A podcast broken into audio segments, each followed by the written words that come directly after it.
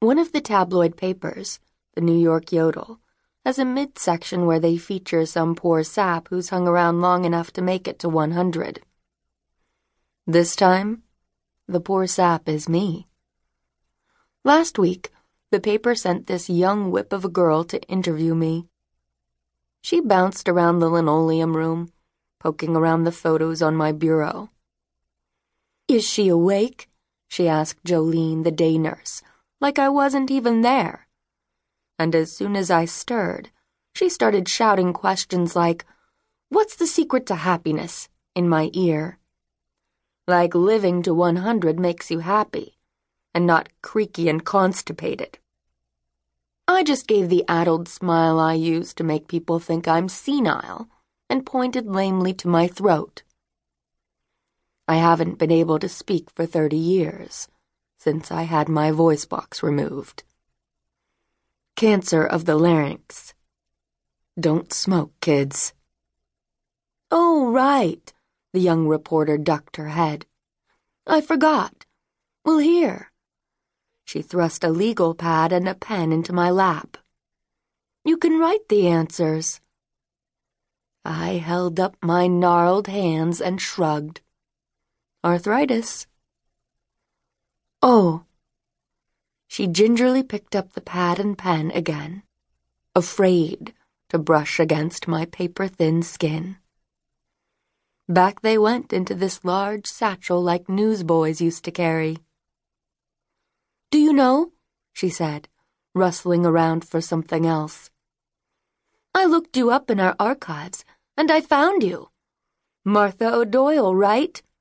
I checked the dates. This must be you. She pulled out a regular sheet of paper, but printed on it was an old newspaper article. It was the last time I was in the papers. Eighty-seven years ago. I recognized the headline. March 26th, 1929.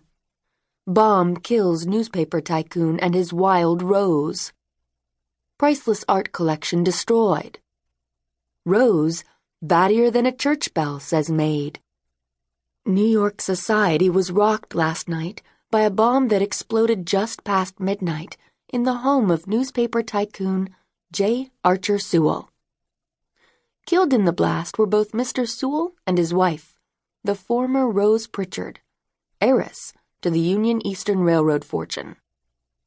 The couple's lavish Fifth Avenue mansion, once site of some of society's most opulent entertainments, was destroyed.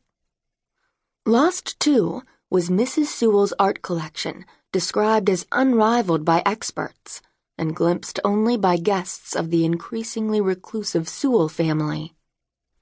The collection, which included paintings by great artists like Rembrandt, Caravaggio, Courbet, as well as living painters like the modern sensation, Pablo Picasso, was speculated to be worth millions. As of this morning, it is an ash heap.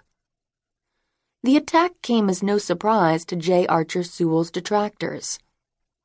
As publisher of this newspaper's rival, the Daily Standard, Sewell was known as a staunch defender of traditional American values in today's rocky times. His hard charging rhetoric made him not a few enemies, especially among immigrants, wets, anarchists, and other targets of his paper's wrath.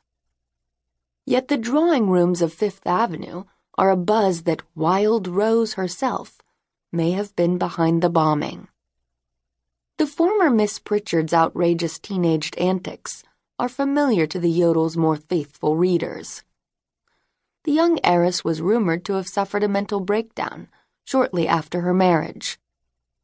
Sources close to the heiress say that her behavior had become increasingly erratic, and in recent years, she often refused to leave her rooms.